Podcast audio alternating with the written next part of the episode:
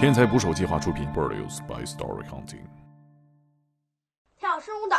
美国群众当中去。我小姑要去美国了，啊！问呢你问他，他不会承认。好了好了，你不信不要争 了，还是由我亲自啊来问一问小凡。我当年有审问国民党战俘的经 验，他有那么严重 吗？以后您把这方面的经验全都用上。怎么没有这么严重啊？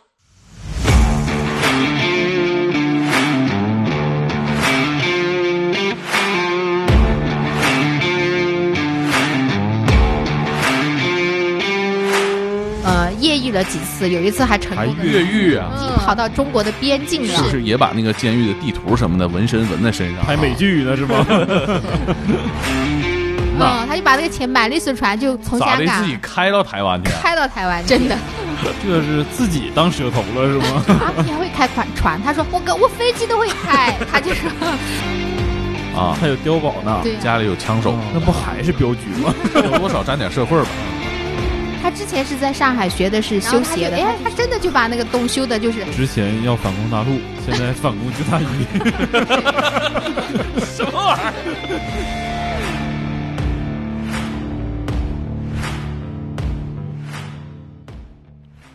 请订阅我的喜马拉雅，拜托了。不到边儿单单边儿来了个白胡子老头，手里拄着蹦白的白拐棍棍儿。你一会儿给我擦麦克风 啊！杨哥，你说什么样的英雄故事不会被记录呢？不会被记住。不会被记录。嗯，你这也太突然了。我觉得就是那些参与到故事中的人，他们的身份很卑微。可是有句话不是说英雄不问出处吗？你真的觉得这句话是？霞姐，你觉得呢？什么样的英雄故事不会被记录？我们的历史更多是由胜利者来书写的。不方便被记录的那些人。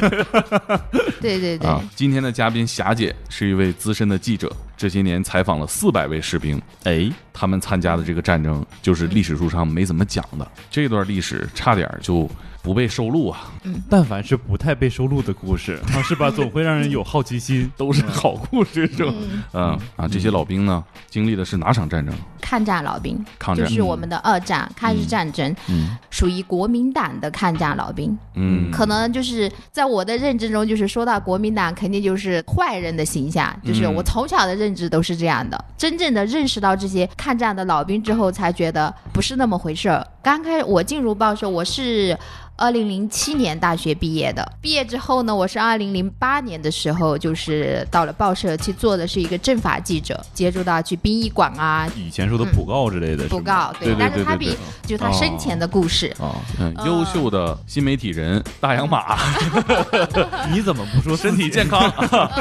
活泼快乐啊，就大概这个意思啊。嗯对对，就是会需要去挖掘这样的事儿。嗯那你这个工作太招人烦了，有点儿。我觉得也 是，但是我我是想来做一个挑战，因为那时候。办葬礼的时候，或者是在殡仪馆追悼会的时候，你要去问他说：“哎，你来给我讲讲 他他生前是怎么样，这你是这怎个么是吧？就招人烦就招 人烦容了易被这。人打出去，你知道？”吗？对对对 啊，可能是看我是个女的嘛，就你看还没不有好被意思打。下手，呃，器官捐献协调员刘医生啊嗯，他就在人家这个病危的时候，是吧？过去先聊一嗯轮。这个刘医生出来了，霞姐进 去，哎呀，这去世了是吧？嗯他的故事能不能被我报道一下啊？对，而且那时候你说才刚毕业，大学毕业的一个小女生，你又不能穿漂亮的衣服，因为你总要总是要去殡仪馆嘛，你只能啊黑色或者白色是吧？要为了庄重一点儿，呃庄重一点嘛，所以就整个人，然 后黑白无常啊。这对对对，然后那个呃，我们的社长之后来知道说，哎，不是算了算了算了算了，这个嗯不要就是就把我给调走了，就啊，是什么机缘巧合让你开始报道老嗯兵这个群体？我没有在做殡仪馆之后，就是每天参加很多的文学的 party 啊，就认识了昆明前辈们。四月初刚好是清明节前后吧，然后就有呃我的一个作家，一个女作家朋友，她就突然给我打电话，大早上给我打电话，她说啊小霞不行了，快我有个急事要求你帮忙，怎么样的是吧？我就问她怎么了是吧？她就说啊、我呃上个月我去了呃缅甸金三角就是采访，然后就是见到一个。呃，国民党的老兵，然后他刚给我打电话说他要回国，要回中国来探亲，但是他嗯被被滞留在腾冲边境了。但是我就觉得，因为他很热心嘛，我就说为什么会滞留在？他说因为他没有他没有那个护照，然后他也没有得到中国的邀请，他只有一个就是缅甸那边的边民证，嗯，啊那就他只能就是他边民证的范围就是可以到腾冲，但是再往啊，没然身后份证也对没身份证什么都嗯没有，他是他是生活在嗯缅甸的嘛，国民党老兵，嗯他怎么就生活在缅甸了？其实当时我不知道啊，嗯啊就是他你也后很来好奇是吧对，我也很好奇，所以、呃因为他就说想让我当时是跑政法口嘛，就想说让我跟公安的协调一下，给嗯上他面有人 开个什么这证明，然后记者的呃儿，帮忙那个联系联系，帮帮对忙是吧？呃帮忙，然后嗯让那个老人就是能够回到他的家是还在呃云南的曲靖市。我一听嗯跟我是老乡，哦哦，八十多岁，他已经就是七十七十多年没有回过家了嘛。七十多年没有回过合家，着对对，应该算出差了吧？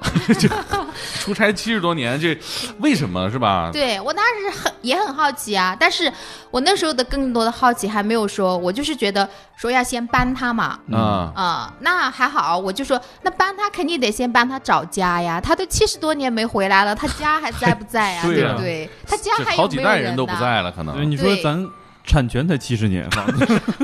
嗯，对对对，所以就。哎，还好，那我就是给那个呃，他们当地的就曲靖他老家的那个地址的公安局打了电话去问说，呃，说了他的名字嘛，啊、李广电，李广电霞姐，你嗯这普通话有点让我猜不出来 这仨字儿是哪仨字儿啊？李对，官是官民的官，但是他有时候也用广阔的广，啊，电就是那个佃农的佃，啊啊，对李广电，嗯嗯，能查到他，对，然后一查，别人就说有这个人，但不就是说你这从么小多年，你都不是说上民政局，你得查县志吧？ 得，啊、对他们当时是说有这个人，但是就是以那为肯已定经是早死了。对，嗯所以到底当时是拥护啥？他一下就出差七十多 年，那我要见到这个老兵，我才知道。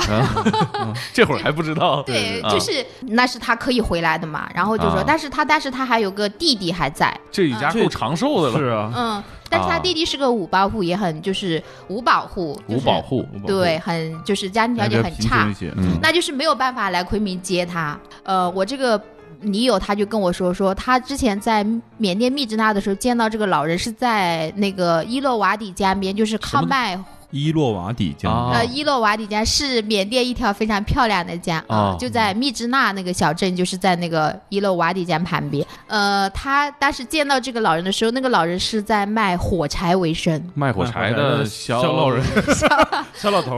儿嗯啊，对他卖火柴为生，也是就是意思就是说他的经济条件也很差，啊也也对呃，对，也不就是零九年还卖火柴呢，当地这 个当经地济文化本水来平就啊，对发展就不好有，点跟不那上当。时我就觉得说，我就把这个老人就说他要回家，但是我不知道他的历史背景，他等等的，我只是写了说有这样的一个老人流落在外七十多年回不了家，然后就是说他现在想回家了，但是呢他又没有钱，他又没有证件，他又没有等等的。我当时想的说，因为之前写的那些求助报道都是一些孩子被烧伤啊，孩嗯子没有上学呀，就是反应就特别大嘛，帮助的人特别多。但是我说这种老人的不知道有没有人帮助，我不知道哦、呃，报道发出来之后，让我非常意外，就是热线就是都打爆了。嗯，就很多的读者打电话来说，这是我们的英雄，就说他们就有人就要来捐钱，就问是怎么来安排的，就有人要去接他，有人要安排吃的，有人要安排住的，有人要捐钱，有人要带他去玩等等的。我当时好好奇，我说为什么会是他们的英雄是吧？这我懵了，我说为什么英雄不都在地铁站修 个雕像吗？张自忠路是吧？对对对对，这个英雄怎么回事呢？对而且还是没被记录的英雄。啊，对，就很快就协调好了嘛。然后腾冲公安就给他开了证明，嗯啊然后开了证明，他就可以回家了。第二天的时候，他是坐，我就记得是坐大巴车，然后就有可能有一二十站车昆明哦，就是车 队车队去那个接他，然后交警赶都上呆婚礼了，了对，嗯都呆了，都说、嗯你们这是要干嘛？然后那个我我我的那个朋友就是就说。我们要去接一个英雄，他是等等等等等。其实交警也也也没听 懂是、这个什么英交雄警是吧？掉头回去，后来，然后当天晚上是呃，就云南的一个，因为云南有个仙威，就是他老家嘛，就是这个宣威老兵的老嗯仙宣威威啊仙威火腿，啊，对吧？你这么一说我就想起来仙威火啊宣威火腿腿了，说对你就霞姐，你就把所有的地名和吃的联系在一起，猛哥当时就有概念，你知道吗？开始他就美开始咽口水了，美对吗食地图是吧？ 对对啊对，宣咸威阳火火腿嗯腿很出名，也是在云南非常大的一家店。赞助了火啊腿，就那个老板也看到这个报道了，就说就说他要一定要请这个老人来他家吃一顿饭，啊，所以当天晚上就是这个。呃这个老板来宴请大家，就是志愿者和那个老兵，那我们就车队浩浩荡荡的哦就接上这个老摆人，了一几桌席，等于对，就、哦就把那个他们最大的厅就给了我们。就是坐下的时候，不是就肯定就是很丰盛的菜菜嘛，那个嗯桌子就是特别最豪华的那个桌子。嗯那个老人可能他从来没有见过那样的阵啊仗，还嗯卖火柴呢，之前对，然后他就说，就大家肯定是要先给他推荐纤维 火腿嘛，最出名的嘛，对是吧？他小时候他也因为家里很穷，他其实也没有机会吃到哎也纤没维火吃腿。过啊对，这个宣威火腿有多少年历史了？我想哎呦，那上百年了吧？对呀，几你百就好像杨哥从来没吃过哈尔滨红肠，这多遗憾 呢！其实这你这是开玩笑的，你这真的我是红肠养大的，你敢 信吗？那这个老人还真是不容易，年轻的时候也没这个条件儿对，然后他很遗憾，他看了那盘纤维火腿之后，他很遗憾的说：“他说我已经吃素很多年了，啊，哦就是对何不食肉糜呀，他穷呗。我才了解，就是因为后来在战场上等等的，他就吃素了。啊啊啊！看过那么多，对，那么多的遗体有点应激啊反应了对哈就给他上一点青菜豆腐啊，是吧？啊！老人就简单吃了一点，因为他吃完之后，呃，从他的怀里掏出一个纪念章，一看那个是当时我们抗战胜利六十周年发的纪念勋章，是大使馆中国大使馆给他们缅甸的老兵发的，哦呃，是胡锦涛主席当时签签署的那个。哦，因为他是拿到了那个勋章，他才觉得说啊、国家承认了他们曾经的抗战，啊，所以才他就联系上说，现场他说了一句话，就是说，他说我死也要做中国人。当时我我我就被这句话他说的时候我就哭了，我觉得八十多岁的老人，然后他流落在外七八十年，因为要只有国家给到他那个章的时候，他才敢说。我要回来，之前他都不敢说他要回来嘛。他竟然说国家已经承认了他曾经的抗战的这一段历史，那他就应该，他就要做他做回中国人，他就想要一个他的中国身份证。然后就是在那个场景上，他才给我讲了，就说那就说，哎，为什么你会流落在外？就很好奇嘛。啊然后就讲到说，当时在抗战的时候已经是内忧外患了，就是中国已经就北方已经很多都被侵占了啊。嗯侵占了之后，那日本嗯，从泰国、印度从缅甸、缅甸印度，就是一路的，就是已经快要侵占完了，就是一路的碾压过来，碾压过来就是想把中国形成一个包围圈，三明治，就没有办法，中国才组织了一支叫中国远征军的。嗯，就是一九四二年，就是中国远征军，然后就说要出征到缅甸去，想把日军抵御在我们的国门之外，嗯为中国就国内的抗战引起一点点机会。嗯，嗯，就是对为自己的后方留一些空间嘛。对对对嗯，对，不然的话，你就如果是他们很快的包围过来的话，中国就就完全就没有了。他前前有狼后有虎的状态。对他所有的补给路线就全部断了，等等嗯就没有办法。在缅甸的时候，当时是说要是跟英国联合嘛，嗯就是联合共同来抗击嗯，对，二战的时候，对中国二战的唯嘛一一支出征的部队，嗯出征国外的部队。后来因为就是盟军之间的各种各种领导之间，就是美国、英国，然后和中国各种领导之间的意见，就是战嗯略战略指挥层面的意见，就是有些相左嘛。比如嗯说，哎，那个英国他就不愿意恋战呀，他就不断的撤退呀，嗯，然协后同配合上有点对。问题，对对对啊，然后就败了。对，就惨败，因为被打败了，然后就只能撤退。撤退的时候就只能穿过那个主要的交通要道，已经全部被日军给占领了。呃，云南和这个缅甸交界的地方有很多的山，原始森林，对对对，那就是大家可以想象那个原始森林什么样，就是蚊子多大你都都不意外，就很可怕，嗯里面有很多三个未蚊知子炒的生盘物，嗯菜那种。对嗯对，三个蚊子炒盘菜，就是有蚊蚊子都是小的，还有蚂蚂蟥，蚂蟥最可怕吸血的的是蚂蟥，然后嗯更可怕的是那种瘴气，是吧？就是后方撤退的人都是踩着前方的累累白白骨，然后就回来的。对，当时在撤退的时候，有的说咱们往印度撤退，嗯嗯有的是往国内撤退。国内撤退，国内撤退就对就要翻过这些原始森林，本就经历了惨败的远征军，穿越这个原始森林的过程当中，受到了更大的打击。有的就撤到了印度去重整旗鼓嘛。中国驻印军，对对对哎，有些呢，大家也回就回到了中国，回到了中国呢，就驻扎在怒江边上，嗯，嗯，就怒怒江边上，然后也是做整修，做等做待呃断反，击。对我的团长，我的团这个电电视剧就是到怒江驻扎，然后准备第二次对再进第二军的次这反个攻历史了。嗯啊，两年之后呢，那就开始要反攻了。李广电的话，他就是属于他是四三，差不多是四三年左右的时候，那时候他才十多岁哦，嗯，跟同学就一起跑去当兵了。就是前面是训练了一两年，训练了一两年之后，他已经成了炮兵啊、啊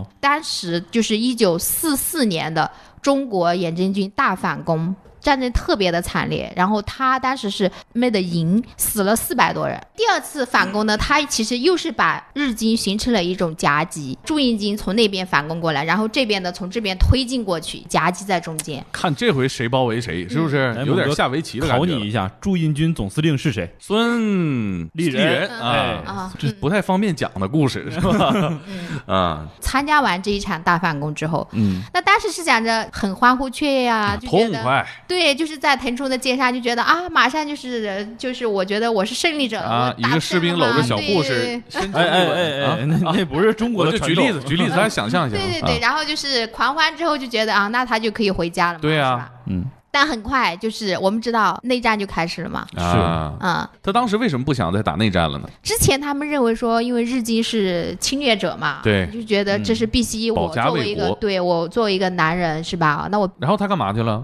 流落在滇西的这些国民党的抗战老兵就全部退往境外，啊就流落在也是缅甸的边境之外。啊，等于说国民党撤出了中国大陆。对，那然后哦这那时候军他队也没们人管了嘛。对他们已经不是成为那种成建制的车厘，就是都已哦经早就流散了嘛。嗯大批的人流落到缅甸的边境，这时候就上字幕了，七十年后，嗯， 对，他就他就在那儿了，就就有些人呢，就是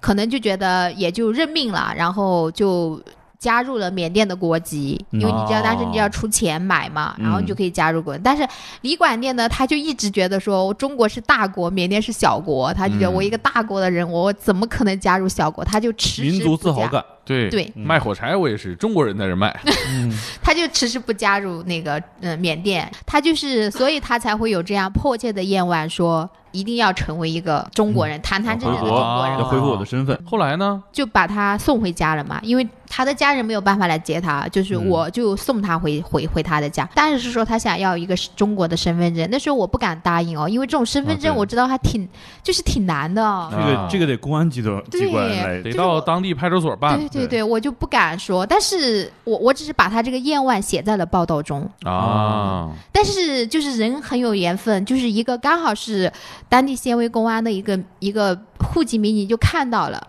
看到了这个报道，而且他他知道远中国远征军的历史，他很喜欢历史。他一看到他很激动，他就说他一定要给这个老人办身份证。哦，懂历史的人，他就是根本不需要你去解释，就没有这样的障碍嘛。送这个老人到他家的时候，然后这个户籍民警已经到到他家了，就带着他的那些照相机去现场给他办身份证。哎哎，我发现这老人回来这一路啊，大家都很顺是都是在等着你，嗯嗯你你对到了就马上把你的事儿办了。嗯，对对嗯对，很顺利。嗯，所以其实会让老人感觉到回归祖国的那种温暖。嗯，而且这个老人是现在呃缅甸就是唯一幸存的一个远征军老他兵。现在哦还活着，对，可长寿了。啊他现在就是所有的国家的什么领导去到那儿都要见他。这长寿秘诀是啥呀？这经历了这么多事哎儿，云南本来就是一个长寿的地方，嗯，哦，他他他他是活他现在在密支那，对，你知道他啊嗯，对回缅甸他又回去了。就是当时是想吃说不，惯是吧？还是在这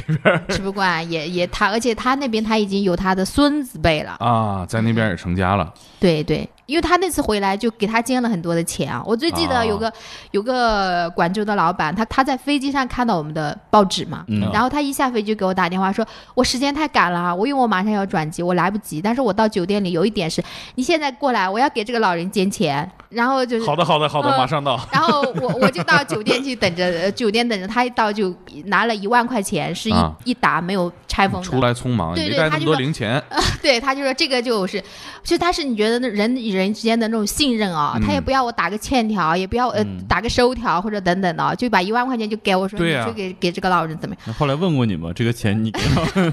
给了给了，要要在报道中要体现的啊哦，要在后面的报道。嗯但是我把这些钱拿给老人，你你可以想想，他是卖火柴的呀，那个啊几万嗯对呀块钱这给他，多少火柴啊他？能买片森林？对他他感触特别大。嗯然后就老人就是，嗯、后来一直跟老人就保持了很好的关系嘛。然后就是刚好是今年他是一百岁生日，哦，百岁高龄，就是嗯就年初的，时候还给我发了那个从缅甸发来那个那种叫请柬嘛，就是、啊呃红色的请柬，啊就是他们、大寿大呃寿对大100寿岁就大说寿要让我去等等。啊但后来因为有事儿，我在北京也没哎去，成。他在缅甸有亲人吗？现在有他人都的有孩孙子子了，他都有孙子，他在那边哦成家了嘛。嗯他是我认识的第一一个个，第一个，啊，嗯国民党的老兵，就是 就是颠覆了我之前的认知啊。那时候你就会很好奇，然后你就会去看一些历史的资料，找一些书霞。姐那年学会了翻 墙，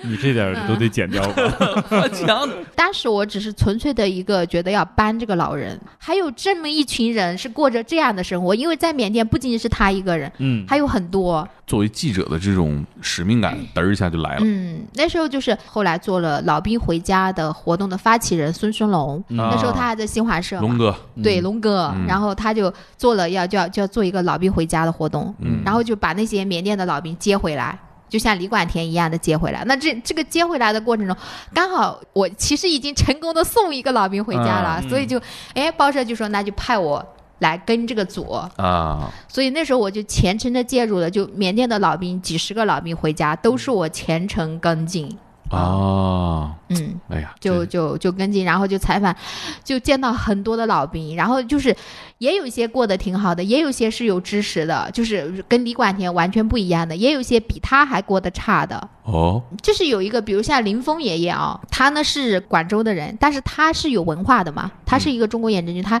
他是比较有文化的，所以他就是在那边的话，他也过得挺好，他还他家有自己的厂等等的，他就、呃当时也是把他接回来，就送到他家。那时候就是广州人是特别讲那种就是要关中药祖的回来嘛，嗯所以他回来他还带了很多的钱，就是他带了很多的钱，就是请办一个很大的，把宗族的人全部请来吃、啊，他吃他饭。发了缅北算过得比较好的，啊有自己的小其产。实在那儿有的人是场子，嗯，对，有他还是自己的 发了厂子。对对，回来之后反而家人会觉得他的家族的人说想着他是不是要来分宅基地啊，或者 宗族啊怎么样，反而就很紧张嘛，就是嗯反而闹得就挺让他失落的。这太尴尬了。对这些老人，就是其实他们都很快乐啦，我还嗯陪他们打麻将啊，等等的，有几个老人凑在路上的那种，打的是缅甸麻将呗，嗯，中国麻将，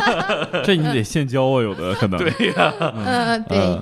就后来，然后因为回来之后，昆明就有很多的人打电话来，嗯读者打电话来说，我们家也有眼真菌老兵啊，怎么样的？但是我觉得啊，怎么我们生活中嗯我们也要一起打麻将，还是不 是？对，就写了很多，就去采访了在留在昆明很多的眼真菌老兵，有两个老兵，我觉得让我印象非常深的，一个叫陈宝文的，我认识他的时候，就是别人给我介绍的时候，就说我们家有一个眼真菌老兵，我去的时候他已经。病了，他已经九十多岁了嘛，然后他病了，他躺在床上已经不能动了。他其实年轻的时候他是个富二代，他就是、哦他家是那个昆明，就是东南亚最大的那种酱菜厂的酱菜场，对，什么云南大头菜啊等等的，啊就类比类比现在的老干妈，也是啊管销东南亚的那样的、一 个富二代。啊对，哦嗯然后买卖做挺大呀。对，就买卖做的很大。然后因为那时候就是也是在抗战最最艰难的时候嘛，他就报效，他去参军了嘛。哎，嗯不参军容的易时。候，对你，看人当时那富二代是觉悟，是不对，是？然后他参加了之后，他到美国的西点军校哦以及培训。高材生，嗯，高对材生高材生对对对嗯。然后完了之后，他返回来之后，就就是远征军中就是美国盟军的参谋，参谋顾问，呃，对，嗯参谋顾问就是要，比如像窦文将军啊，什么史迪威将军啊等等的嗯这些。当时是因为是盟军合作啊，对抗日嘛，对对，那时候哦，他来代表中国远征军当这个美国的将军的顾 问，对他是那个参谋顾问。抗战胜利之后，他又被派到美国去学习，哦，是学习完了之后，他本来是可以说。留在美国，呃，他可以留在美国，也可以直接转到台湾，哦但是他当时是想着说自己的家人、自己的将在厂场啊，呃，嗯都自己在的老婆都在云南都在云南，他就觉得他就一定要回来，就回来了呗。回来之后就他的他家的产就被呃公司合营了， 啊然后他就成了一个工人，然后。之前他家的工人就全都成了主人，然后他自己就靠那种拉板车把他的啊孩子养大了。成分不好，说白了，嗯，对，成分就特别太不不容易了好，又是又是国民党的高级警这官，落差也太大了嗯又是又是又是那种什么小资本主义等等的，这样的老人他就保持着自己一直有的军人的尊严啊、然后他他就一直在翻译那个窦文将军的回忆录，就英文的啊回忆录嘛，嗯他翻了一遍又一遍，然后就是被志愿者借去，后来就每个志愿者去借，他就觉得说啊，只要有人能够关注这段历史，他就会特别的特，他就会特别的嗯支持。就等于其实像像咱们字幕组似的呗，啊都是嗯对义务的、无偿的，其嗯实对于这些老兵来说，有的时候他们需要的，他们只是希望被记住。尤其是像他这种是吧，嗯经历特别的坎坷哈。嗯，因为这样的就是你刚才不是说的特务嘛，一说到金童，一说到特务就是坏人嘛，对呀、就坏的不行的那种，是吧？呃，有一天就是呃就接到一个一个热线嘛，就说。但是那个热线是说有一个老人，他要去那个五华区民政说要房子，他说他没有房子住了啊，然后也没有人管他。嗯但是他说他是呃抗战老兵，就说要有人管，因为那几年我们的媒体做抗战老兵的宣传已经比较多了嘛。嗯，嗯，但是当地的民政的工作人员就说，他们没有，他没有任何的资料，我们也没有办法对呀判啊定这没他身份是抗战老兵啊，嗯是吧？没有办法关关注他，然后就打到电话说，哎，因为我一直在做这些事，不是我们可以来评论证一下评估一下，评估一下他啊是听不说是这抗战个老兵。昆明有一个霞姐是 吧？她能验证一下哈，专门经验比较丰富专。门我就去了，就是我当时见到那个老兵的时候，他就是我现在时隔那么多年啊，印象还是特别深。就是他当时是在一个城中村的一个小小小那种出租屋里嘛，那个房子嗯特别的小，可能就是十平方米左右吧，就是、嗯呃屋里就是非常的杂乱。然后他自己也是穿的非常的破烂，是吧？我最记得他的那个那个男性的裤子的拉链，他都是坏掉嘛，啊嗯然后就敞开着，然后他自己就。就有点颤颤巍巍的，也顾不上了，对，也就颤颤巍，我不知道他是因为太老了嘛年纪，嗯然后颤颤巍巍的，然后就坐在那。他的墙上，呃家里唯独挂着两张大的照片，一张是张学良的照片，哦一张是中国那个当时，呃非常有名的记者叫陆铿的照片，啊。就是民国时期的时候，那时候的一个名人。后来然后哎为什么要挂这两张照对片呢？呀起，我当时也很好奇啊。然后他那个老人就坐在他那个小、呃、杂乱的屋子里给我讲，他就说。陆铿是他的朋友，张学啊良是他的什么什么人，然后就是他的养母是吴亚楠，吴亚楠我们肯定也知道同盟会的成员嘛，同盟会就是孙中山啊成立的那啊对个，对对推翻听起了来这是一个有身份的人啊。对有身份的人，嗯我就觉得这玩意儿真的啊假的呀？对呀、我说真的假的呀？怎么，你你平时如果其他的老兵倒是只是跟我讲一下说，哎哪年参加了什么战役，战场具体是什么样子，我觉得从这样的我倒对是啊可以来判断霞你是姐不是老霞兵姐。讲话 了，吹牛逼的我听过，你吹这么大牛逼，我有点儿是吧？啊我对，我存记得疑。呃，他也说了他是金统特务，然后就参加了上海的、上海当时的上海保卫战，就是啊淞沪会战，淞沪会八百，对，就是现在的八百。然后那嗯个淞沪会战，然后又参加了就是南京大屠杀的反攻，他当时是以游击队进去的，就参，就是他说的，我觉得哦太都玄太乎大对呀、呀，他也够忙的这了。中国历史上的重要节点几乎全部都参嗯参对，与他战还了。他还他还说他救过蒋经国，嗯，就是啊大不家是知救道过吗蒋经国，怎么会沦落到这种地步？啊对呀，他认不认识对张晋生 是吧？呃就，他说的全是些名人，都大到你不可想象的。就这当些历史书上就绕不开了这些名人啊。对，因为他说这些我都呃肯定都知道嘛，但是嗯我就觉得这样的一个呃老人，他怎么可能认识呢？对呀、大爷是吧？嗯那么大岁数了，就对哎，他所细数的这些人，随便有一个人伸把手，对啊，他现在可能都是归国华侨的样子嗯对呀、啊。嗯，对那当时你怎么处理啊？这听起来就就拿他说的这些，我肯定不能写在报道中啊。啊但是他说的他，比如说他怎么参加淞淞沪会战的，他当时是上海的交通，他是一个协修协的协同，然后就是怎么就加入了那个，就成了上海那个特别行动队的是通信员之中类统的，还是军对统啊？这个体系，你了解挺深的你、啊 这应该属于中统吧？如果不是军队的话，应该是中统。他怎么讲的？他的这个特务之路啊？内战爆发了之后，他又参加了战战争，然后战争就是一直到四九年的时候要就解放了嘛，解放了，嗯然后没办法，他就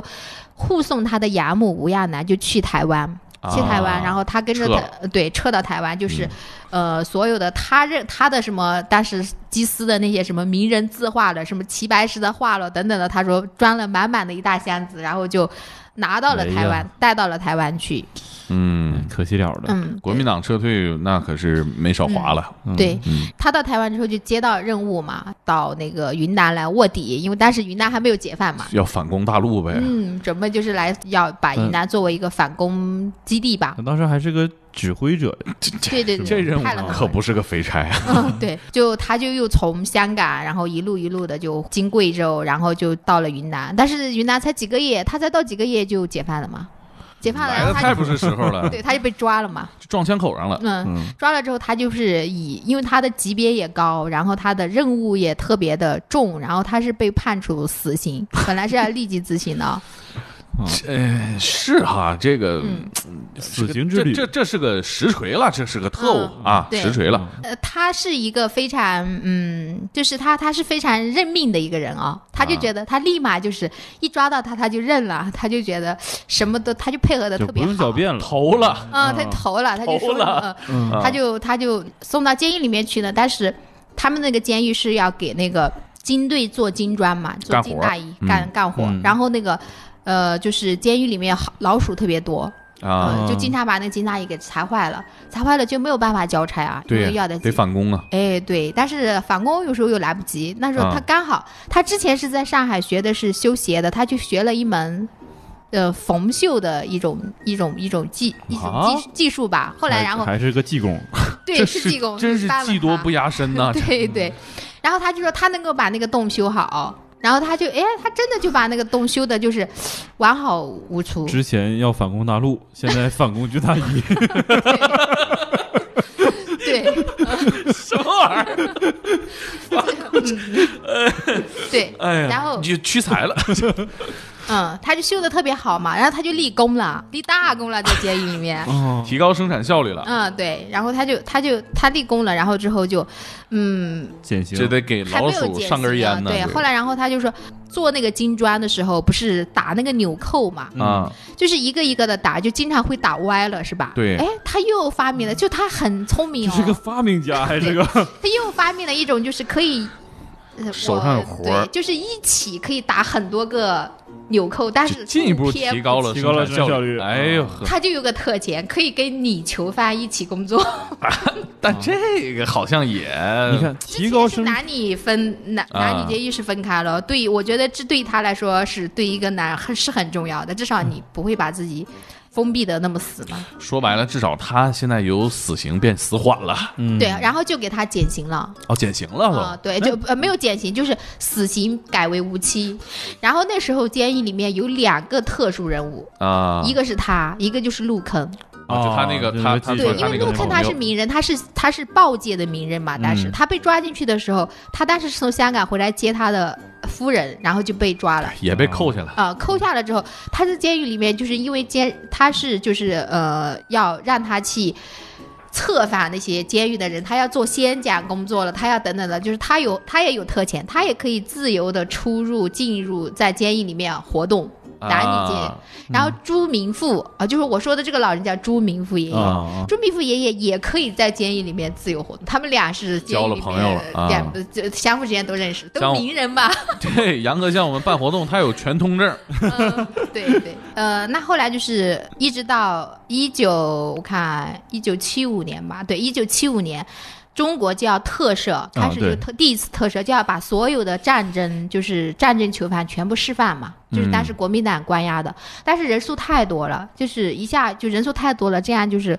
我觉得可能几十万吧，嗯啊、这样全国监狱的就太多了，量太大了。那那时候周总理就就重新说，就说呃在监狱里面做一次筛选，就是嗯县团级以上的先犯，就是大官，啊，大官先犯，嗯就当时就犯了第一批犯了一万人嘛，就把他放了，就是入坑犯了，啊哦，，陆肯犯了，但是那个朱明嗯，富朱明富还他还级别不说够，哥们儿，你怎么先撤了？就嗯嗯咱俩不是对朋友吗？对，对好好的对对聊着。就是当时陆坑放的时候，出来的时候，他要去见就是这边的领导，就是想让他要成为呃民主党派，就是联合统战嘛，嗯就是想让那个陆坑作为这样的一个线人，啊，所以就要见他。见他之后的衣服都是让朱明富帮他配的，因哦，为两人关系还是挺好的嘛。就是兄弟，你先走了，嗯我没什么可以送你的哈，对，就有这么点手艺，嗯，给你然后缝一件儿。对，然后朱明富就跟他说，就说了，就说你出去就是有个呃，你一定要帮我去找到我的养母。啊，吴亚楠找找人儿，嗯捞他哥们儿一把，哎对他跟那个张学良，因为张学良跟跟我们这边的关系挺好，还挺好嘛，对吧？对对，那张学种。良那时候还能保持联系呢，对对对，就说你去找到我的养母，我的养母有关系，就跟张学良好嘛。你去啊找到张学良，然后就把我也捞能救出出去去。啊，那他他也认识什么蒋经国之类的，但是蒋经国嘛，蒋经国就不太方蒋便经了国说句话的话，对直接就毙了。对对，就不太方咱便。我就别说话他还是了挺聪明，他就知道张学良可能可以把他捞出去。呃，四年之后，四年之后，一九四九年，一九呃不是一九七九年，他就全部特赦了嘛。合着他写那封信没啥用。对，没啥用。嗨，啊嗯就是到底送没送到他也不知道。对，嗯就是他也因出为去了，对，然后他他也就出来了。出来了之后呢，他当时是因为他是孤寡老人嘛，也没有人家里也没有人接谁来接他等对，等这的。些年都坐监狱呢，政府是给他就配了一个分了一个一室一厅的小房子，那时候在昆明的还市分中房心，对，嗯，因为他们已经属于那种在监狱里面生活了，就是这哎类你似不分于也不行啊类似于监狱的那种工人了，啊，啊，对吧？已经工作已经几十年了嘛，在监狱他里有手艺也。嗯嗯。然后他出来的时候已经六十五岁了，他从监狱里面出来的时候，退休的年龄了，嗯这嗯，手艺人，这个对张张景老师应该采访一下。嗯对对，但后来就是。其实那个房子是在昆明非常豪华的地段了，但是因为他、他他他后来他生病了，就是也没有医保，也没有钱嘛，那个房子就被他卖了，几万块钱就卖了。哎呀，后来他就没有没有住处嘛，就是啊他很、他很奇异，然后的时候他没有住处嘛，人又老了，就只能去到处去租房子，租房子租到就是我们认识他的时候，他已经在城中村已经九十五岁，没有人再敢租给他了，因为怕他死死在家里嘛，啊就没有人，所以他才去找到那个名证。哦，嗯对原来如此，对，那我们就大概我就写了他的经历之后，写了啊他的经历之后呢，他当时就说，嗯，他当时就是有个夜晚嘛，第一他。一姐姐她的房子，第二呢，他大家有个夜晚说，他还是想回去看一下他母亲的坟。啊，嗯，他都八十一年没有回过家了嘛，他九十这个五岁，比他上十四岁。比哎哎上一个老人，这个你嗯对回头吴亚楠的坟在哪儿啊？吴亚楠的坟是在台湾，不是他说他的是母亲亲亲他亲亲生母亲，哦对，亲生母亲。啊，然后就这样的话呢，那我们就说那时候的话，就是做关爱老兵的志愿者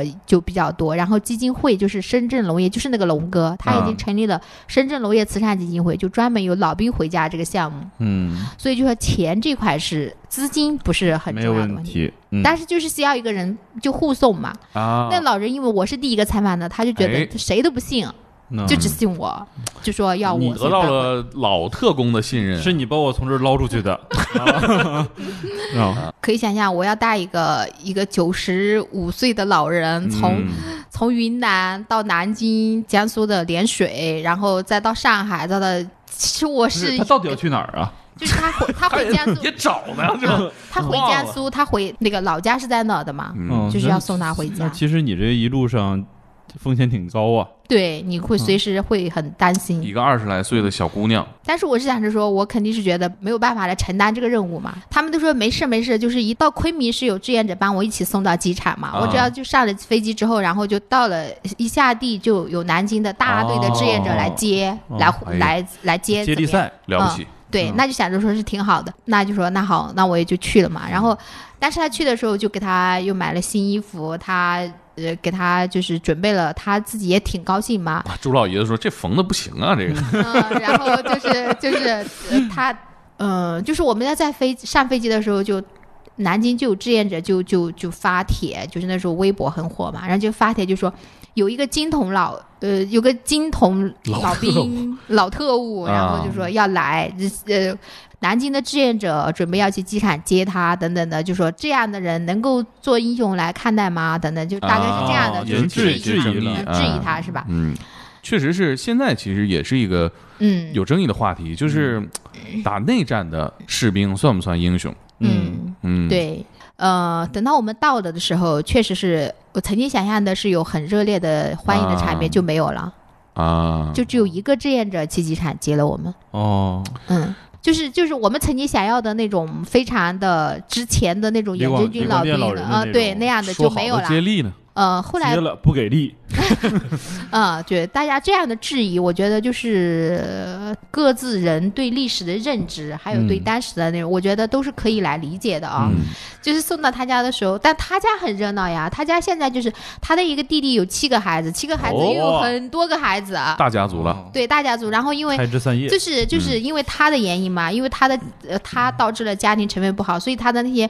呃侄子侄女们都没有办法去上上好的学校，但是都都去做生意了啊，比如说什么 这啊对，然后什么开诊所的呀，然后做未尝不是件好事儿塞翁失马，焉知非嗯福。对，啊就条件都挺好的，啊，然嗯后就那还挺不错的。对对，然后就呃，我我记得去的时候就是。呃也是包了满满的一个酒店，然后啊哦就所有的人都在，然后就给他过了一个生日嘛。然后当时就是说到，就是说，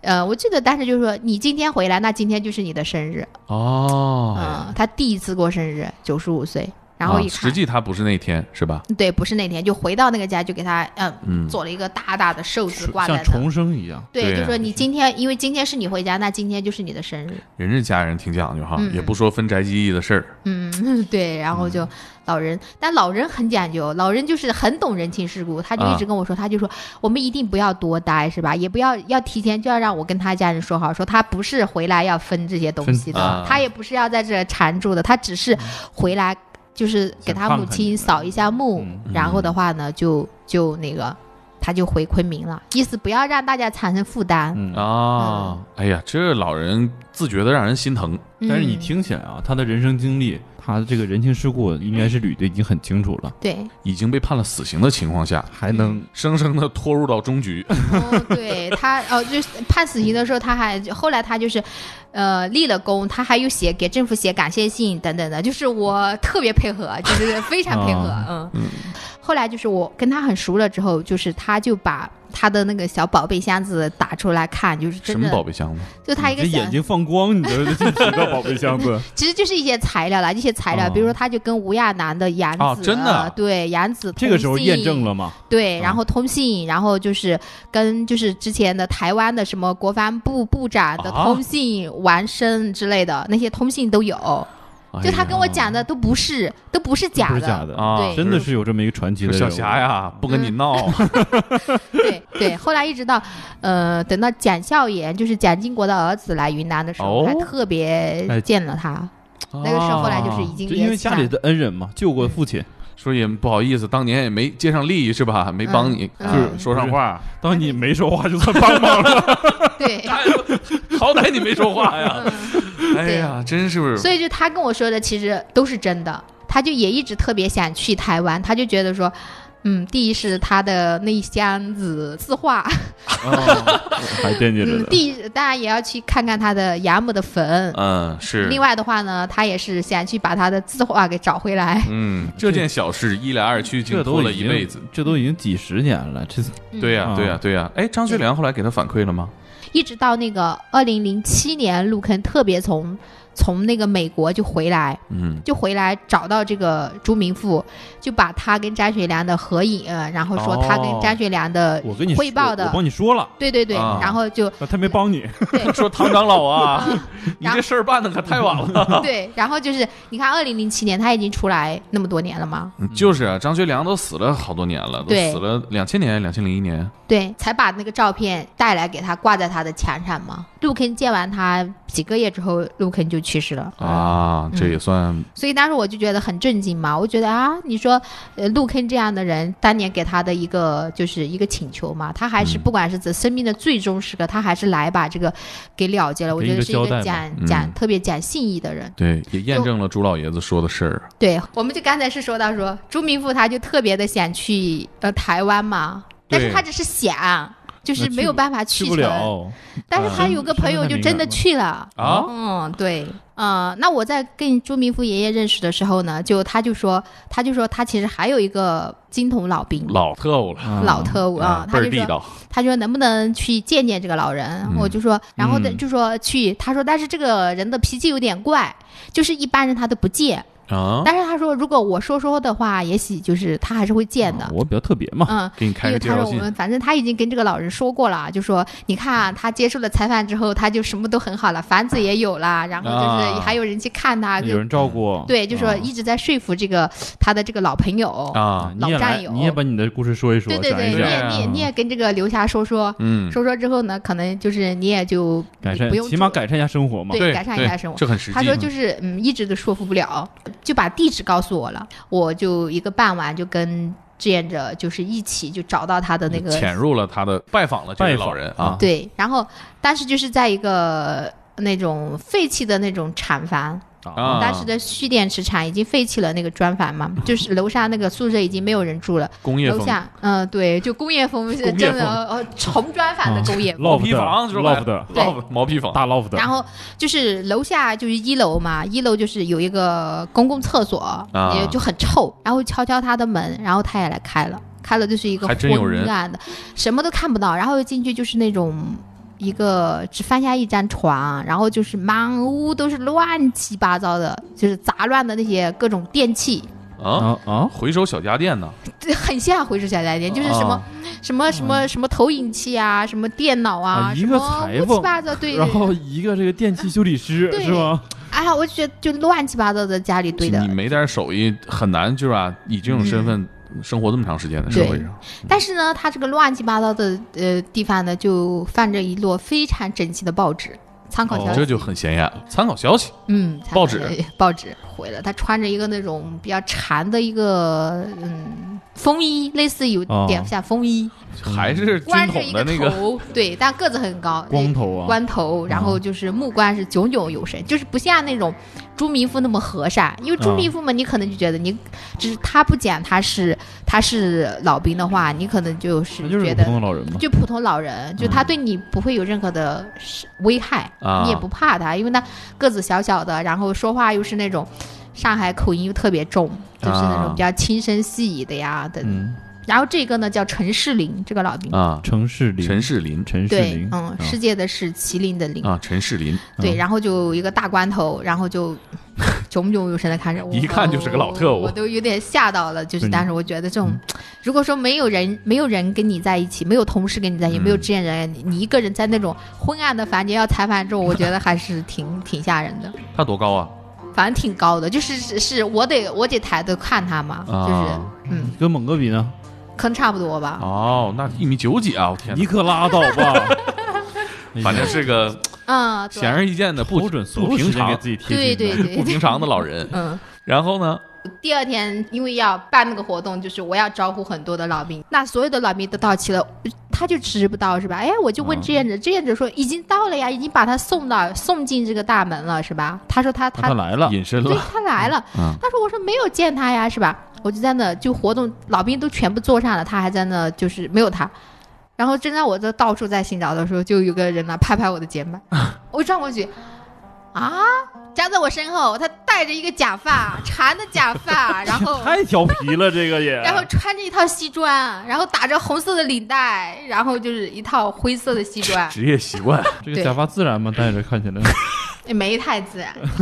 是一个黑色的盖着的那种，你看的就是个时假。间紧迫，昨晚上才通知吧？嗯，很好奇他为什么会有这种习惯呢？然后嗯对呀就后来我的志愿者朋友就帮我去调查的资料，然后后来又找到了他嗯监狱的档案，他是坚决不服从改造的那种人，他就、哦他也是以反共的身份，然后就判处的也是死刑吧还是什么？啊，然后他的级别他是少校还是金统少校？他是电信通信班的，大他官儿嗯他级别也挺大的。他在监狱里面就坚决不服从改造，一直在鼓动别人造反，然后就是反共，然后在各种监狱里还干这事儿啊呢。嗯对，然后就是呃越狱了几次，有一次还成还功的越狱啊！嗯，对，逃跑了。嗯，他就带着两个人，呃，带着两个狱友就逃跑了，跑到已经跑到中国的边境了，然后就被抓回被来。摁住了，嗯，就是不是也把那个监狱的地图什么的纹身纹在身上 啊？螺丝钉的尺寸什么的？拍美剧呢是吗？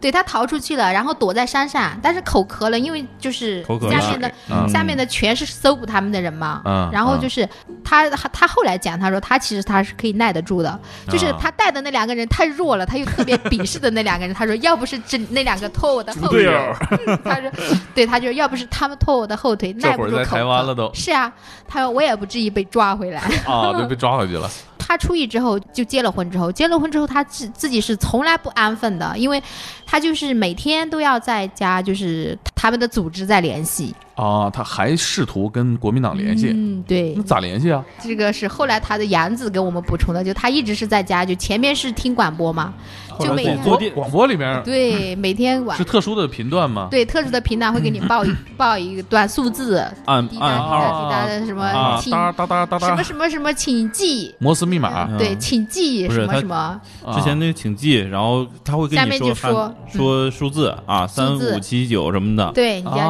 啊来。回头拿这四可能四个数字是一个字儿，嗯然后这么拼啊。杨哥你也收到 过看电视剧看吧，哦是真的，是真的，啊这个电视剧演的这个是真的情景。啊？然后他是呃，前面是用广播，后来广播就停了。对，停了之后呢，他们就开始是就开始在看参考消息。参考消息上这上也有还能登这事儿呢信息吗？嗯，对，请记哒哒哒哒 哒，这反正是有他们的接头暗号啊，他就接接上头了，跟他的组织啊是在，然后就联系上了那个他的组织，还真联系上了。联系上了，在香港，啊所以呢，哦他当时他就要去交香通港地，下交通站对他就要去香港，八十多岁他就说他要去香港，然后他就去了。但是就去了到香港的话呢，他的组织就撤走了，解散了嘛。来的太不那是时时候候台了湾的呃政治就是已经很乱了嘛，啊，那时候就顾是不上这些呃了。对，就是民进党要上台等等的，他们的组织就散了，散了他就嗯找到那个地方就没有他的联络站，但是他觉得不甘心，他觉得他一定要去台湾，他就就骗他家里面的人，他就打从香港打电话来说他要去做一个大的生意， 电信诈骗， 嗯，对，然后就说给他凑钱，给他凑上那个几万块钱吧，八儿万女块还真钱。给钱啊？对，那时候你说那时候几万块钱那不得了啊，就是那要嗯可是借这很太多的。像电信诈骗了。对，然后就就给他了，他他他就他就买了一艘船，买了艘船嗯，呐，他就把那个钱买了一艘船，就从咋香的？自己港开到台湾去啊？开到台湾去，真的。这是自己当蛇头了是吗？ 这 对还是陈世林老爷子手艺多呀。哦啊，就是他是真的是执行任务的。情报出的嘛，嗯哦对对对对对，这个这个开船啊什么这些可能都不在话下后。啊后来我就问他说啊，你还会开船船？他说我跟我飞机都会开。 他就说他就说、嗯他当时就是因为他们是做那个金桶的，什么都要训练，啊，十八般武艺都会，他就开而船这呐、要不开怎么飞是少机啊校都呢？是？吧？对他都他都训练过，这个硬核叛逃啊，这对是他他还说他说不能买太新的太显眼了，所以他是买了一个旧的遗传，只是改、嗯他改哦装他自己改装，把马达这个也怎么样的会啊对他重新改装改装加个涡轮嗯，对对，但是去了之后他很倒霉，去了之后就是那哎呀民进党上台了嘛，这也就赶上台湾历史上的一件大事儿。对国民党就没有没有发言权，然后他们他就被抓了，就关到那个其实是安置在那个什么收容中心，嗯对，其实当时也是台湾第一次更换政党，嗯，国民党不当政了对，然后呢他就在那个收容中心待了两年，啊。就家就跟家人失去联系了，然后就突然之这民间民。进党也在想这怎么处理是吧？对啊，那后来就是各回各家呗，就是是 让就让那个云就就让云南的公安去把他 接回来，这民进党民进党处理结果就是你回去吧。对对， 嗯还得给因为他他机那么会了。老了嘛，云南的公安就先肯定是要联系他家人嘛，让他家人去嗯接嘛。他家人怎么可能就说我们不认了？他都失踪两年，我们不认了。就刚开始失踪的时候，他的那个妻子还挺就到处去 算命啊等等的，老就伴儿是还在，对，都以为说他死了，但是嗯呃，但是因为他就是突然就失去联系了嘛，然后就去算命说他没有死啊、就是去了南方啊等等的，啊就这样。但是嘛，又哎这个算得挺准啊，嗯挺准啊， 对这然后倒没没然毛后病。又去他的重庆的老家去找他，然后找了也说没有，就他当时走的时候已经把家里的骗的钱都还没有还过来，回到家也是经常玩失踪，就后来跟他杨子在聊太的嘛神秘了，这个哎九十岁了再玩失踪，可有点吓人了。，对，他就经常的玩失踪，后来家人就受不了他，受不了就跟他分居嘛，他就一个人独自住到那个公厕旁边。哦，找到他之后就说要把他安排在那个养老院嘛，他就是待不住，他就是每天晚职业病是就是吗？就是对，就跟 就是老是跟周围的人就是合不来，他就是老嗯是跟别人吵架啊，各种等等的，是吧？这这也是证件就合不 来，嗯，第二天就吵着嚷着他一定要回家去拿他的东西，因为头天来嘛，他什么都没有带嘛，然后就回去带了一双溜冰鞋，他要溜冰， 在云南溜冰啊？旱冰哦鞋，哦哦！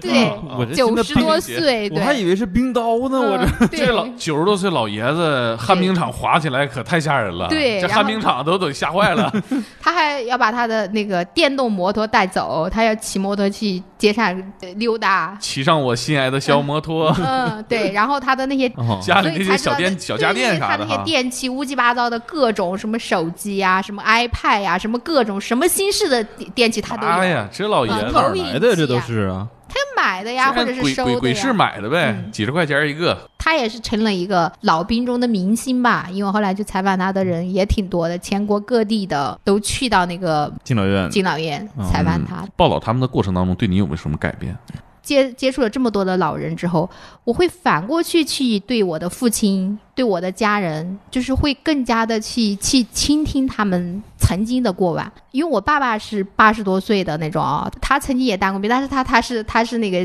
解放军的兵啊、但是之霞姐，前、你爸爸八十多岁，对我爸八十六岁了，今年。这是老来得女啊，这是。对对嗯对，是的，就是我就在想，我每天听这么多的老人讲他们过去是吧？我怎么从来没有听听花自己一个家里小的嗯时对去听我的父亲讲他？然后有一次我就回家，我就特别说我要跟我爸天儿聊聊天，我就嗯我让他跟我讲。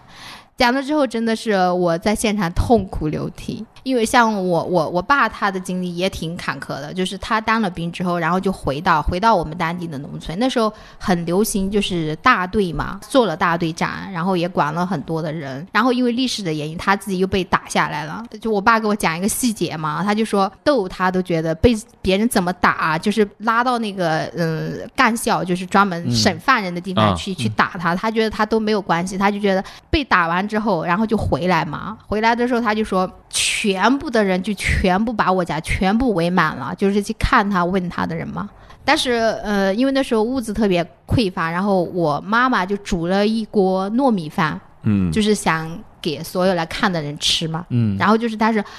呃，就是第一第一口肯定是递给他，就递给嗯我爸，我爸一口就是就梗到他了，就是他那口就没有咽下去，因为他。一辈子他再也不吃糯米饭，之前我从来不知道，他就那口就把他梗住了，因为他说他不是说他疼或者怎么样，他是被那些去看他的人感动了，就是咽不下去那口饭了，嗯然后他就哽咽说了他对他就觉得他从此以后他再也不吃糯米饭，因为他心他会心疼是吧？啊，啊、我当时听了，我觉得太难受了。我不觉得想想我之起前这些事儿，是在这一个的感动中，我就去了解了我的父亲，然后我把的我的父亲的故事就写了，写了之后，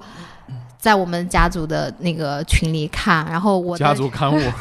侄子们他们就看，然后更小的一辈就看，看了之后，我觉得他们整体会这个家族有重新的认识，对，会对我的爸爸会嗯重新有认识，他们会觉得，哎呀，他们这个八十多岁，可能平时有点絮絮叨叨的外公，原来年轻的时候比他们更有想法啊，是比他们更勇敢，比他们嗯经历的事情更多，是不是说他生来就是这么一个老老头儿朽的人，嗯对。是这样，他曾经也风华正茂过，他曾经也有激情，也有理想，他曾经也管理过那么多人，帮助过那么多人，也得到了很多人的认可。咱那个年代过来的人都是重大历史事件的见证者。嗯，我爷是吧二，零年的人，我爸其实跟霞姐情况有点像，都是老来得子了。嗯嗯，所以我出生的时候，我爷就是个拄拐棍儿的人了。前几年，呃，过年回家跟我爸吃饭喝酒，我爸给我讲我爷年轻时候的事儿，嗯，做生意，搞物流，二零年就搞物流啊， 那是对镖局吗？那是，嗯他就是马车嘛，嗯啊，一马车一马车运东西啊嗯。然后他们当时生意做得很大，嗯嗯说他们的大院儿嗯嗯，是有碉楼的嗯 啊还，有碉堡呢，对呀、家里有枪手哦是啊，啊，公私合营谁他妈跟你合营啊？那不还是镖局吗？这就是搞物流嘛，其实嗯是吧，标多少沾点社会吧，嗯啊嗯，但是也是跌宕起伏吧。后来嗯啊，就也是属于那种不太方便讲的故事。嗯嗯包括抗战的时候，他也见证了很多真实的抗战的片段啊，嗯比如说日本撤走的时候，军队虽然撤走了，但是他们的库房没撤走，嗯，嗯，我爷一下就看到商机 了。金山的材料，他有自己马车嘛，嗯一马车一马车的运人家日本人的胶鞋，嗯嗯嗯，但你但是运到第二车的时候，让日本人给撞见了，是当时是听说是吓得够呛啊。嗯嗯但是日本人当时也没这个心气儿了啊，嗯嗯走吧走吧走吧，嗯啊就拉倒了。你也想象不到这么一个是吧颤颤巍巍的老头儿，年轻时候干过这么刺激的事儿。对对对对，可惜我知道这些的时候，也没有办法再问他再求证了，他已经去世了。嗯他八十五岁的时候嗯还拄着拐棍儿，嗯我扶着他到小区里面，嗯跟他这个同龄人一起讲评书。他后来连我这个几个哥哥都认不全了，嗯，但是是他能记着评书上的事儿。嗯可惜就是没有好好的把他自己的故事讲给我们听。嗯刚刚我们讲的这些故事，它其实更多都是人本身的故事，他生活的故事。嗯但是其实对这些生活的故事，要比那些战火硝烟更生动一些。在大时代背景下，小人物对这些小人物的勇敢的生存故事，嗯，，对他们算英雄吗？是吧？你说要怎么来评价他们呢？其实不管是不是英雄，他们在我心里都是勇士。就是这种勇气，当然是会有一些信仰，还有一些信念，就是他还有一些没有达成的目标，想活到九十多岁，你得有点信念，